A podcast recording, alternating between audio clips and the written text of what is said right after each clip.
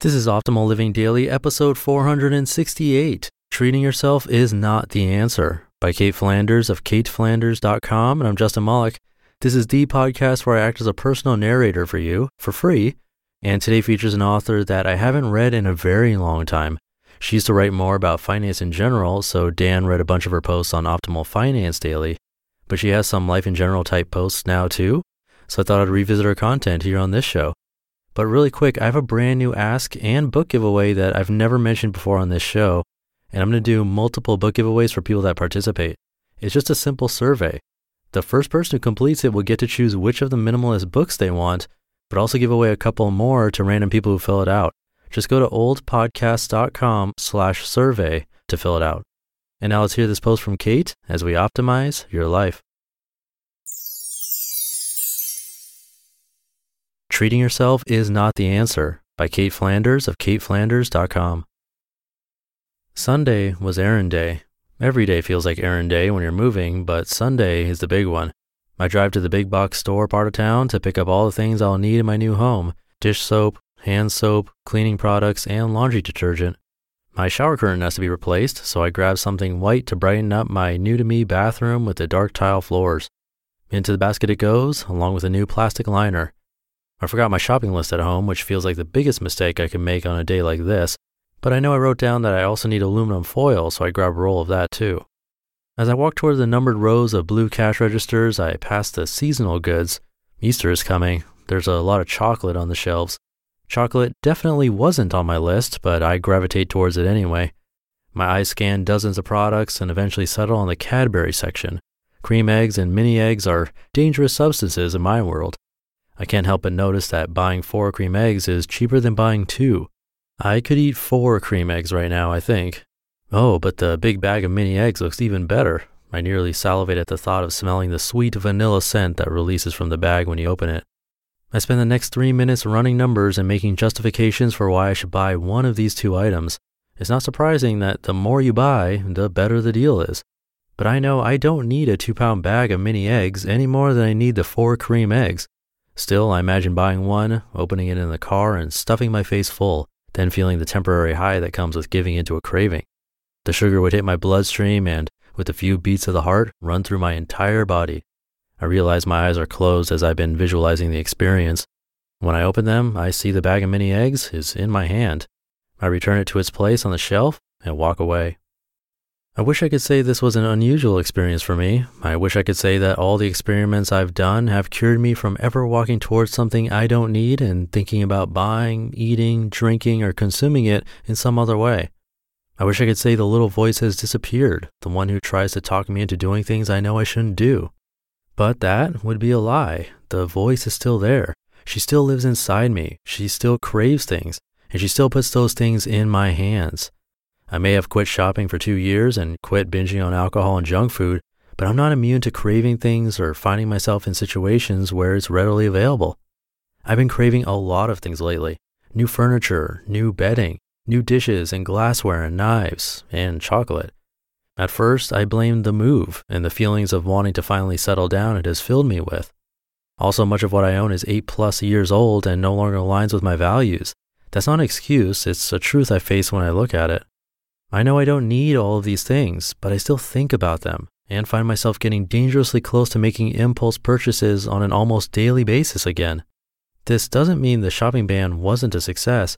In fact, the cause for my wanting all of these things is so much simpler than that, it almost hurts to say, I'm sad right now. Things are hard again. My life is unsettled. It probably looks fine from the outside, but it doesn't feel good on the inside. My life is unsettled. Things are hard, and I'm sad. Any one of those things could be a good enough excuse to treat yourself. Everything else is bad, I just want one thing to be good. A classic excuse to go shopping for something new. I cried today, so I'm going to put my feet up and eat chocolate now. I said this last week. F this. One of many reasons to drink. And when you group all of those things together, it's not just an excuse to treat yourself, it's a recipe to do serious damage to your wallet, waistline, health, and good habits. Binging has always been my go to cure for times like this. Notice I didn't just crave chocolate, I wanted to eat four cream eggs and even considered having a two pound bag of mini eggs in my possession. It's the same way I used to go on shopping sprees and spent weekends getting blackout drunk. When things were hard, I knew there was an easy way out. I knew there could be some immediate relief, a buzz brought to you by sugar, alcohol, or new stuff. But doing the shopping ban and quitting drinking taught me those escapes were always short lived before I was dragged back to reality kicking and screaming. Treating myself was not the answer. The only way out was to feel my way through it. That's not to say it's ever easy. I talk about this more in my book out in January 2018. But I went through a lot of tough times in the first year of the shopping ban, and I couldn't buy, drink, or eat anything that would make it better. I had to feel everything, and it hurt. But it wasn't all bad. Because I couldn't treat myself, I couldn't hide from or put band aids over my problems. I had to look at them. I had to analyze and understand them. Then I had to look at, analyze, and understand myself. I discovered the good and the bad and the depth and the shallows that live within my five foot seven inch frame. I had to accept myself and accept my problems and find new solutions that did not involve treating myself. The solutions were always different. Sometimes a simple phone call with a friend would do the trick. Other times I needed to push myself up a mountain and see the view from the summit to remind myself I could do anything I set my mind to. Going down to the store and buying chocolate or pizza or wine or something new for my home would have been too easy, a habitual fix. Sure, I would have been hit with a temporary high and potentially gotten through the day with a smile on my face. But by not being able to mask the pain or the problems, I had to challenge myself, learn, and grow from the experiences. And perhaps the greatest lesson I am still learning is that when things get tough, I need to take care of myself. In between all the talks with friends and the hikes up mountains, I developed a self care practice tailored to me. It includes audiobooks with my morning coffee, fresh air, solo walks with podcasts playing through my earbuds, new trails, green smoothies in the afternoon, music, doing all the dishes after dinner, clean socks, and Epsom salt baths before bed.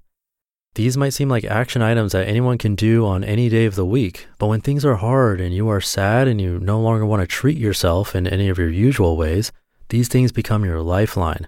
They are the simple joys of your day. They don't mask the pain, but they do help you work through it. And you have to work through it. You have to challenge yourself, learn, and grow. It's the only way to come out healthier on the other side. So things might look fine on the outside, but I don't feel good on the inside right now. And I've been craving a lot of things lately. My life is unsettled. Things are hard. I am sad and I have been craving a lot of things, but I won't give in to those cravings. I know that giving in is just a band aid, which can't replace the stitches some of my problems need to be fixed up. I don't want a band aid. I want a resolution. Until that day comes, I'm steering clear of my cravings and moving in the direction of my self care practice. There will be audiobooks, there will be hikes, there will be Epsom salt baths. If a little water and magnesium can't help, nothing can. Don't treat yourself. Take care of yourself.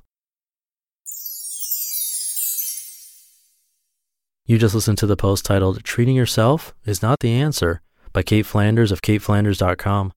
I thought that was a really nice post and a little longer than I usually read here, so I'll keep this ending short. But really quick, the first person to fill out the survey at oldpodcast.com slash survey will get to choose which of the minimalist books they want. But even if you're not first, I'll give away some more to random people who complete it. It takes like 30 seconds. It's like six really quick demographic questions. I'll explain more about why I'm doing this sometime this weekend. But for now, you can complete it at oldpodcast.com slash survey. And that's it for today. I'll see you tomorrow with a post from Scott Alan Turner. See you there where your optimal life awaits. Hey, this is Dan from the Optimal Finance Daily podcast, which is a lot like this show, except more focused on personal finance. Justin handpicks the best posts he can find from blogs and authors like Ramit Sethi, Mr. Money Mustache, and more, and I read them to you five days a week. So if you enjoy this podcast, come on over and subscribe to Optimal Finance Daily too. And together, we'll optimize your financial life. You've been listening to Optimal Living Daily. Be sure to hit the subscribe button to stay up to date on each new episode and head to oldpodcast.com. That's O L D podcast.com for a free gift as well as more actionable tips and resources to help you maximize your potential. Thanks for joining us, and remember, your optimal life awaits.